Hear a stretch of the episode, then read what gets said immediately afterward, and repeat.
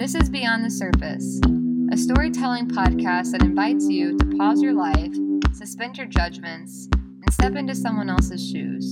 We all have a story. What's yours? We'd like to warn everyone that there may be some explicit language and possible triggers. So if you feel anything that's uncomfortable, please just step away and take care of yourself. I'm Laura. And I'm Kat. This is episode two of Beyond the Surface. Becca, welcome to the podcast. Hey guys, glad to be here. I'm so excited that you're going to share your story with us. I think it'll help people. It's a podcast. They can't see you nodding. I'm just waiting for you to say something else. I have Okay. nothing to say to that. Oh, okay. oh, well, okay. Here we go. so, can you guys tell us just a little bit about you right now, where you're at in life currently? Not literally in the closet, but like where you're at feeling. No one's supposed to know we're in a closet again. We're big time people now, man. We're on Apple. Yeah, well, I'm Becca. I'm currently sitting in a really top notch recording studio. I'm 24. I'm a social worker. I have a baby, Lana. She's nine months old now. And she's the Mhm. cutest thing in the world. She is, and it's not even one of those things where like I'm just saying it because I'm her mom. She's actually the cutest. I have people backing that up. That's like my mom used to do it with me whenever I had like literally a black tooth. She'd be like, "You're still so beautiful," and I'm like, "Mom, A I black seriously had a black tooth." Yeah, because I busted my tooth when I was little. I tripped. Why would it turn of course. black? I guess I got rotted. because you said black tooth as if everyone had experienced a black tooth. So your mom probably kept telling you that you were beautiful because she neglected to bring you to the dentist. no, they couldn't do anything. It was a baby tooth. Oh, Anyway. Becca, you think your daughter is beautiful. I don't think I know. Okay, so what got you into social work? Um, well, my dad, we started volunteering together when I was really young. Uh, we actually volunteered with what is called the Good News Gang, which is a church out in Detroit where they would they get like buses, like school buses, and drive out to different parts of Detroit and actually pick kids up to take them to church and field trips and activities because a lot of what keep, is keeping those kids from church and these different activities that they could benefit from is the transportation. So my dad was the bus driver every mm-hmm. every single Saturday. That's so cool. yeah, every single Saturday. So my brother and I rode the bus with him all over Detroit picking up kids. And so that from that age I knew well, I want to work with people. At that time I was like, well, I really want to help poor people. You know, I was 8 years Mhm. old. Yeah. And then in eighth grade, I took one of those tests that tells you what you should be. And the Mm. first result was a social worker, and I didn't know what that was. And then when I realized what that was, I was like, oh, well, this is what I wanted to be. I just didn't know that there was an actual Ah, that's word so for it. So since eighth grade, I was I told myself I'm going to be a social worker, and I did exactly that. wow. That's I think in eighth grade I wanted to be like um, a musician or something really Yeah. artistic, and I was never successfully able to do that. I think when I was in eighth grade, I wanted to be an 11th. An 11th grader? yeah. Dude, eighth 11th? grade sucked. That was the worst year. Yeah, that's why I was like, I just, I want to be in high school. I hate Yeah. this. Eighth grade was definitely a trying time for me as well, like trying to figure out like what am I doing on this planet and like why do I look so awkward? And why do I have so many zits on my forehead? And why are girls so mean? And yeah, I don't think I had zits on my forehead in eighth grade. I did. I got bangs to cover the zits, and then I came home and my dad was like, "Did you get bangs to cover your zits?" Oh my gosh, called you So- out. Yeah, I was like, "No, dad." but didn't the oil in your hair make the zits worse? I don't know. I was in eighth grade. I couldn't. Wasn't thinking of the science. I was just thinking I don't want my zits to show. That's Um, the 33 year old in me. Yeah, seriously. Like, hmm, I wonder what the sweat molecules. So what do you what do you think people when they first see you, what do you think their first impression of you is? I try to come off as friendly, but I definitely think I've got the resting bitch face going. Mm-hmm. I've heard a lot that I seem intimidating at first, but as soon as I start actually talking, then oh, I'm so friendly. Oh, I really reach out to people. So I try to do that, and I think I kind of balance the resting bitch face with my personality of really being eager to reach out to new people. I'm the person in the workplace that always is trying to make the new people feel welcome. So I do try to balance it, and I hope that people think of me as a really friendly person. Mm-hmm. Do you think that there's anything about you that people would judge you on without really knowing you? I don't know if that makes any sense. I think like, it makes sense. like, Like, it- like if I looked at you and I was like, "Wow, that person looks really put together. Their drive life the must Tiffany be like blue really bug." great." Yeah. But Yeah, then, I think I think things like that. I I was in a sorority. I do drive a Tiffany blue bug, so I feel like people think that like oh she has money because she was in a sorority who that are historically expensive, and I drive the Beetle and I have this look, but that's not really the case.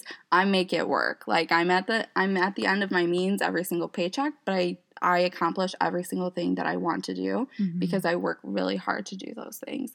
And that started in college when my sorority dues were due. I worked the exact amount of hours that I needed to work to make sure that I paid my dues. And I mean, that's kind of continued with me. I will get second and third jobs. Like, I will find the most random things. I've done Uber, I will do trivia, I have done Shipt, all of these different things that kind of let me have the things that I want Mhm. but that also makes me realize or i guess it shows that i'm not just the person that com- came from money and i'm not just this person that just gets everything handed to them i really do work for those things hmm Yeah, for sure. would you say that you're a person that did come from money? um Or those were the values that your parents put in you? Like, where do you think that comes from? I think I think that my parents have a healthy balance. Um, I would definitely say that my dad's side of the family is upper middle class, but at the same time, I never got the extra things when I was growing up. I got what I needed, you know, and then even continuing, I don't get. I'm 24. Um, I don't get parental help anymore. Um, I haven't since I left the house at 17, so all of my bills have kind of been on my own. But it was the same way for my parents, and I think I do get that from my dad of that working hard. He joined the military when I was born, and then he finished college. Then he got his master's degree. Then he got his law degree, and now he's working on his PhD. So it's kind of been this continuous thing of never settling, Yeah. even though he now has seven kids and he still is constantly pursuing these Mhm. dreams of his. And I think that's the same thing for me. I don't ever see. I don't ever see my child as something that hinders me. It's just something that continues to motivate me. And I think Mhm. that he was the same way. That's really cool. It's a powerful connection. What, when you say you don't see your child as hindering you, what, where did that just come from? Because I think a lot of people, when they have um, a child, they think, well, you know, I, I was going to get my master's degree, but then I had kids. Or I was Mhm. going to travel, but then I had kids. Mm. And it just, it, I don't know, that gets to me because it's looking at your children as a hindrance when really, like, in my mind, like, I can't wait to travel with my child. I can't wait to get a master's degree to show my child, like, I really worked hard while she was young.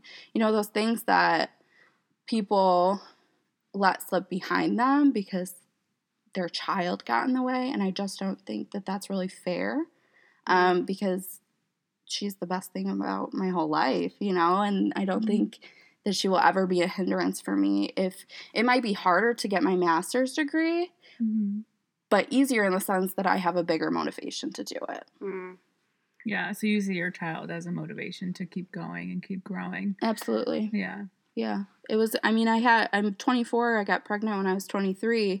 And even though I had, you know, I had my bachelor's degree and I had my full time job.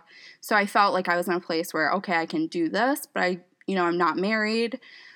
I wasn't in an exactly healthy relationship at that time. Um, and there was still a lot of, well, I'm not in this perfect place. I don't know how to handle my money the, you know, greatest way. I don't know where I'm going to come up with these things to pay for daycare and Mhm. all these costs. So it was scary, but she, you know, the minute that she was born, I knew that there was nothing else that was more important than Mhm. her and just including her in my life journey.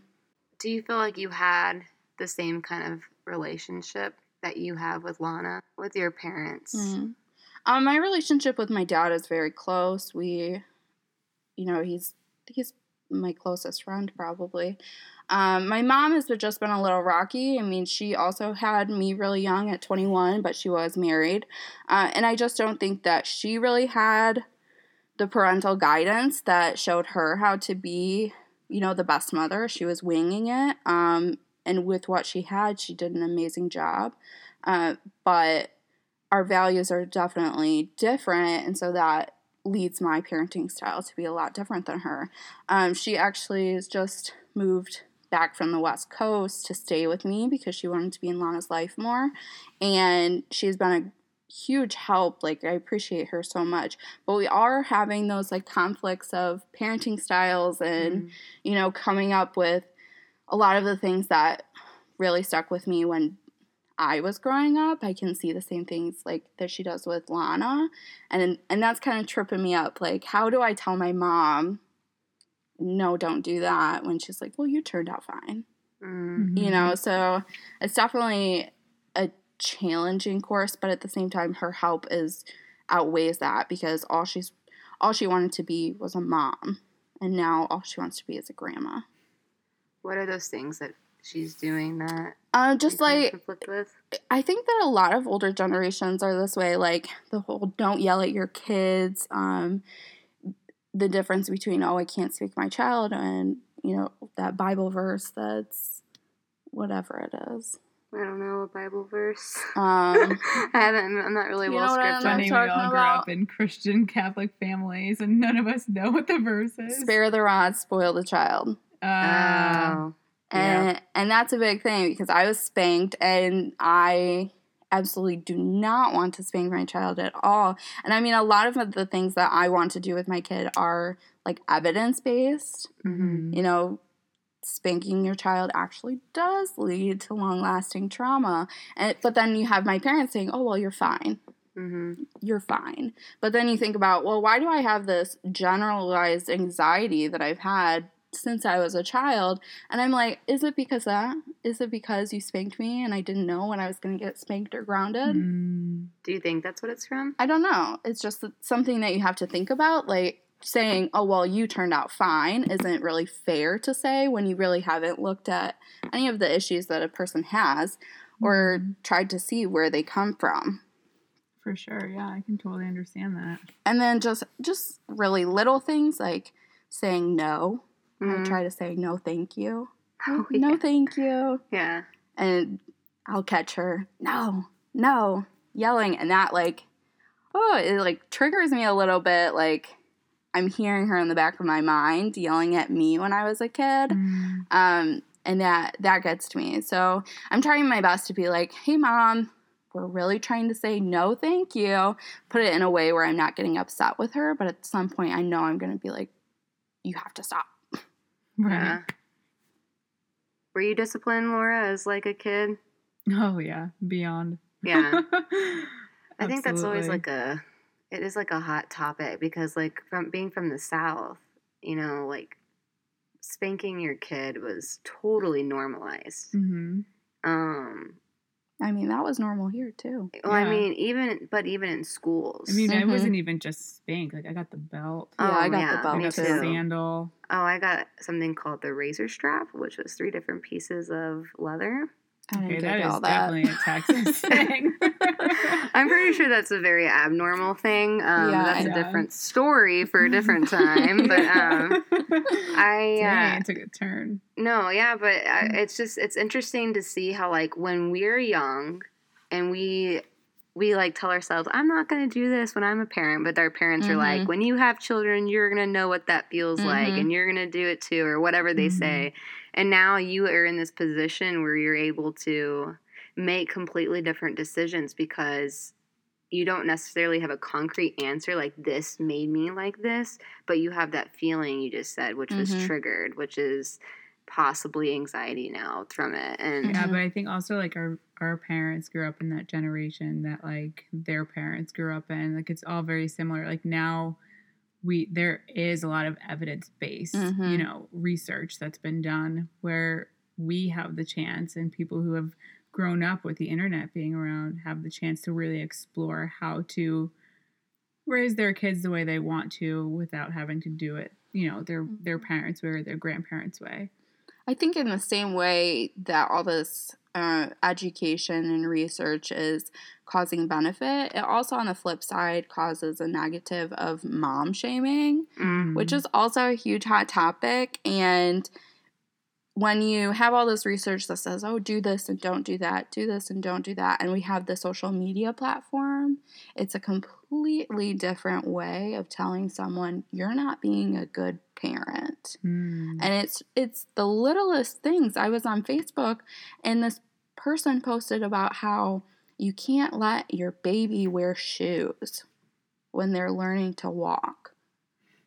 And something as little as that she was like you know say it again for the people in the back like really trying to call out the people that may have their babies wearing shoes and i can guarantee you moms 20 years ago were putting the cute little shoes on their babies for the simple fact that it's cute, not thinking, oh, this is going to stunt their development. And I mm. think things like that, yeah, we really did turn out okay. We're all walking fine. So it's weird when you have to like draw that line of, is this too much? Like, am I going too far? Or is this really what's best for my child? Mhm. Do you feel like you've experienced mom shaming? Oh, a lot. Yeah. Um, I had a lot of difficulty breastfeeding in the beginning, um, just with latching issues because um, she I was induced and my milk didn't come in right away.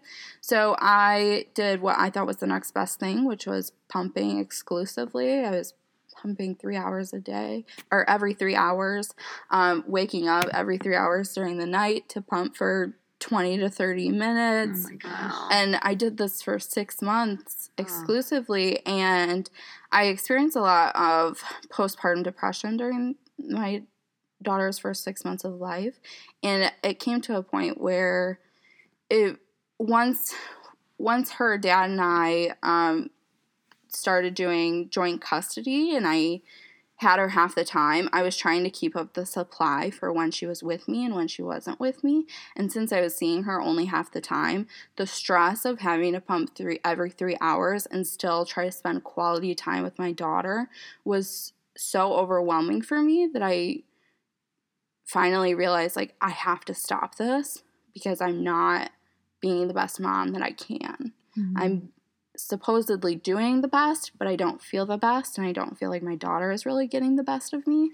So once I decided, like, I'm stopping, I'm done with this, I did six months, I did all that I could, just like a weight lifted off of me. But then it came with, well, you already did with it six months, you couldn't do it for six more. Or, Mm. Well, why couldn't you, or did you go to a lactation con- consultant, or did you take these supplements, and all these things? And it's like, whether or not I did that, I made the best decision for me and my daughter. Mhm. And and it just that was the first thing. It, there's so many more things that people just want to complain about and want to make you feel like you're not doing the best that you can when in reality I'm doing all that I can and I'm still not feeling like I'm doing enough because of what other people are saying with you know the postpartum depression also getting after me. Mm. Is there any advice you would give other moms or moms to be, or even dads or dads to be, or anyone out there regarding uh, shaming, parent shaming, mom shaming, dad shaming? Um, well, I mean, the simple thing is don't do it. But more than that, I think that when you're trying to educate someone, that can be helpful. Like, it would have been that was helpful for me to know, oh, I shouldn't put shoes on my baby. Great, good to know. But when you attach it with a sense of shame, that's when you become more of a hurt than a help. Um, and that when people are already dealing with so much postpartum depression in this age, like we are talking about it more, but we're not talking about our personal experiences more. We're just saying, hey, look out for it, rather than saying, hey, I have it. Um, the mommy shaming can really be detrimental to someone who's already experiencing their own guilt that comes from that mental illness.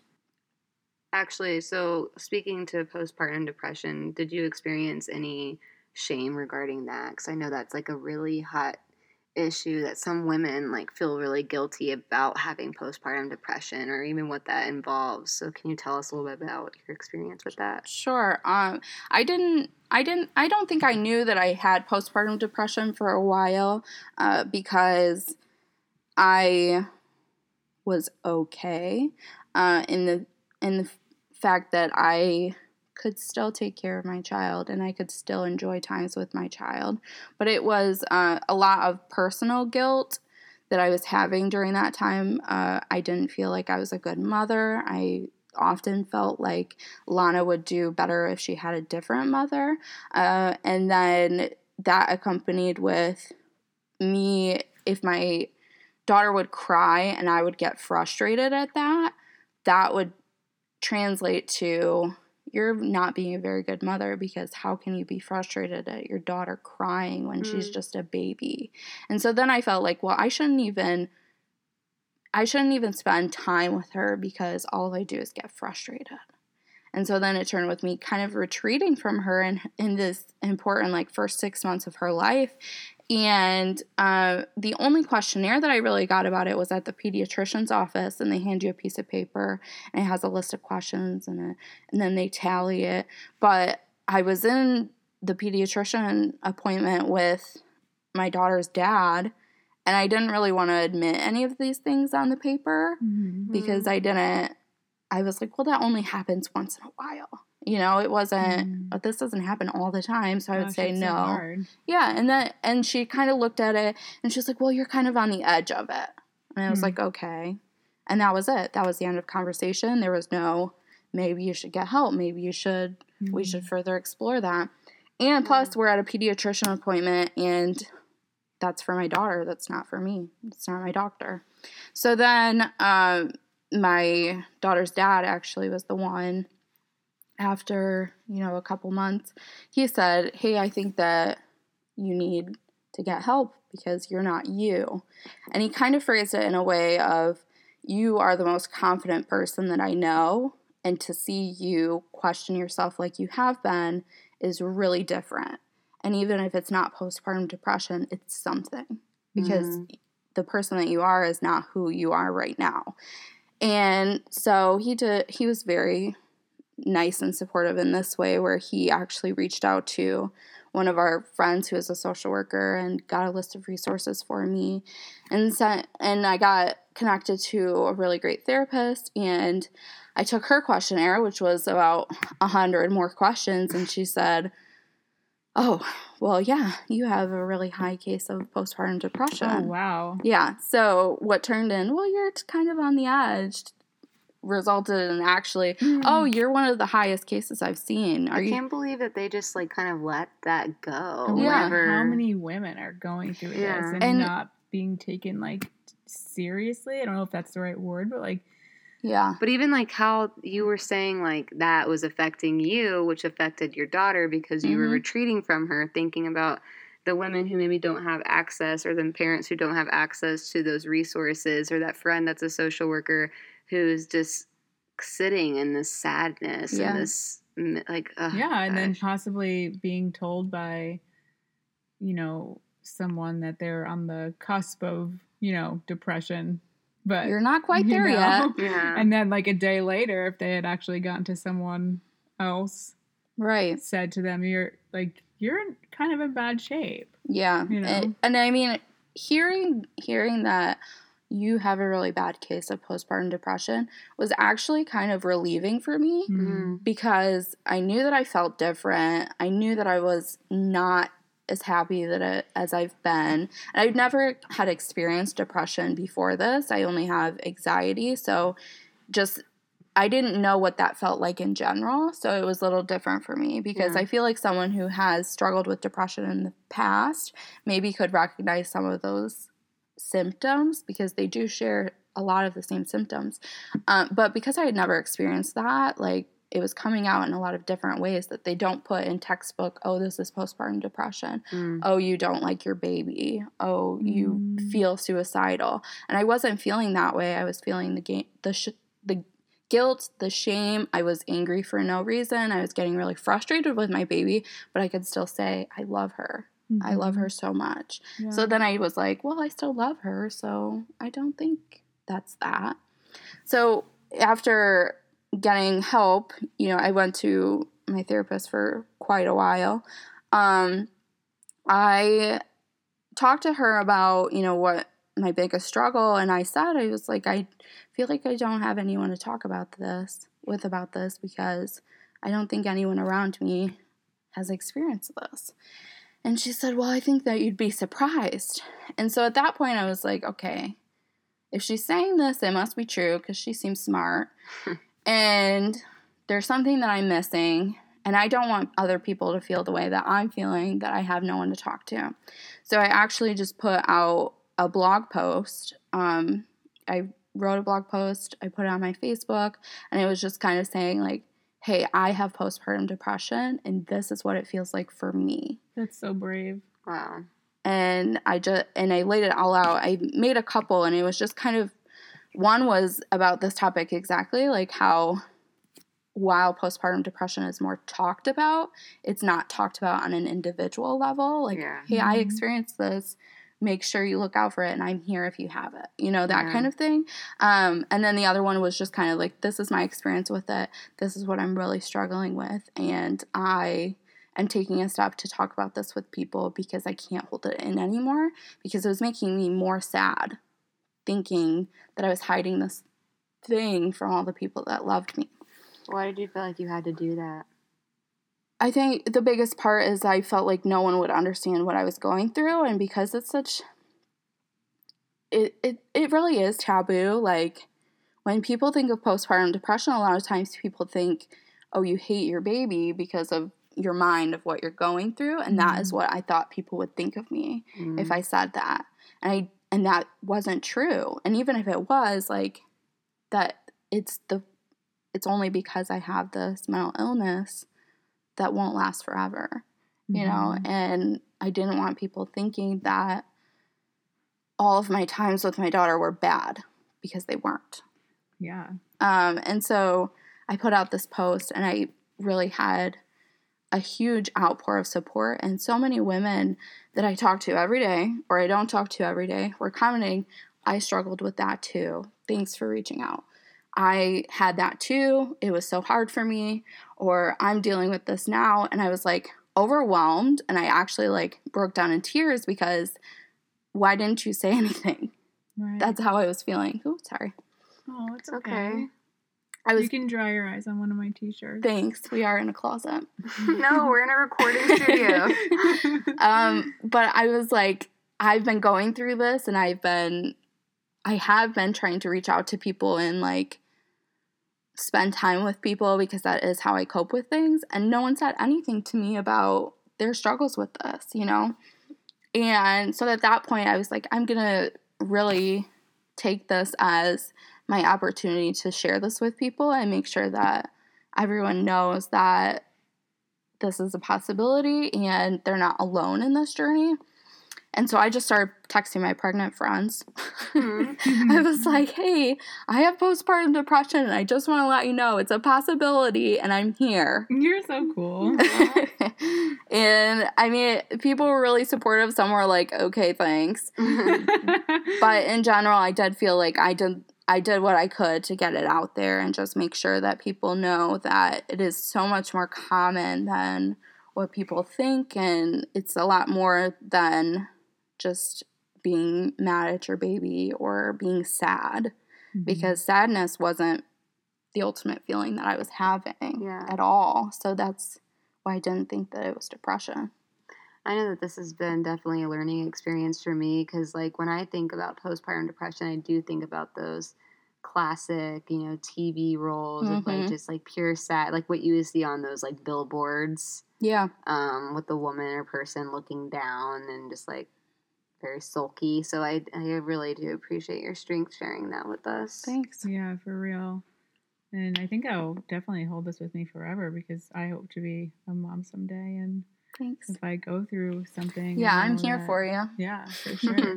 and also like the this like brings us back to the idea of this podcast and you know putting our stories out there so that other people can hear them and connect with them. And it's interesting because knowing you a little bit more um, on a personal level, this is just one facet of your Mhm. multifaceted life and like one part of your story. And you have 24 years of lived experience that like people still don't know about Yeah. and that maybe no one is ever capable of knowing except for yourself. So thanks for sharing a glimpse of that. Yeah, but I also think it's really cool that at 24 you're able to feel such emotion about something that you went through and feel such a powerful thing after being brave and sharing you know your your struggles with your friends. And hmm you know i think it's really special when we can become vulnerable and allow people to see that. One piece to end on um, would be Do you have anything that you would like to tell people who are wanting to get pregnant or people who are currently pregnant? Anything like a words of wisdom or. Just be aware of what it really is, what postpartum depression really is, and what it, you know, all the things that can be a part of that. You don't have to be, like you said, the sad person on the billboard. It can come in so many different ways. Um, but I think also just staying connected to those people who really love you and sharing any feelings that feel just different than who you were before. And that comes with the territory. I mean, you're finding your new identity as a mother, Mm, but you recognize, you can tell I don't feel the same way that I did before, and I don't feel like myself. Uh, and then, lastly, just to all the loved ones in these people's lives, because really, I don't, I don't think that I would have gotten help if my daughter's dad would have reached out for me, mm, and just the dads. the dads in general Yeah, re- just making sure that you're recognizing all these things that or the partners. or the yeah, moms or the moms, or you know, just really pay, you're with paying attention. yeah Just pay attention to yourself and the person that you love. I just want to mention that um, at the end of this podcast, we will post a phone number where if you are experiencing some depression around um, these issues that Becca's talking about, um, definitely feel free to call and, and reach out to someone for help. Of course. And to finally end on something else, um, I know I said a second ago that was going to be the ending, but I really want to stress that this is a storytelling podcast, and you did share a brief part of your story. And so we started at the beginning saying, What do you think people perceive you as? Mhm. And do you have anything that you kind of hope people can perceive you as now after this part, or just for future, or anything like that, if that makes sense? I think that what people perceive me as, if they are knowing me on the surface, Mm. is a lot different than beyond the surface. Plug. uh, just in the way that I am a pretty open person with the people that actually try to get to know me. So, to the people who don't, I don't care. so you're not Yeah. just the girl driving around her Tiffany I'm not. blue I'm not. Beetle. But I also, You're as the long girl as who is strong and vulnerable and Yeah. perseverant and awesome and a mom and who has feelings and who Mhm. cares about other people. Okay, Yeah. keep it going. We got more know. time. I- I like Becca this loves plug. this. Yeah. I, but I know I know all of that about myself, and now to, that I'm at that point where I've you know conquered that postpartum depression, I am now the same person in my confidence level that I was before, where I know all those things about myself and I want people to, you know, think that I'm friendly and I'm approachable. But more than that, I want people to know that it's okay if you don't think those things about me because I know who I am and that is more important than anything.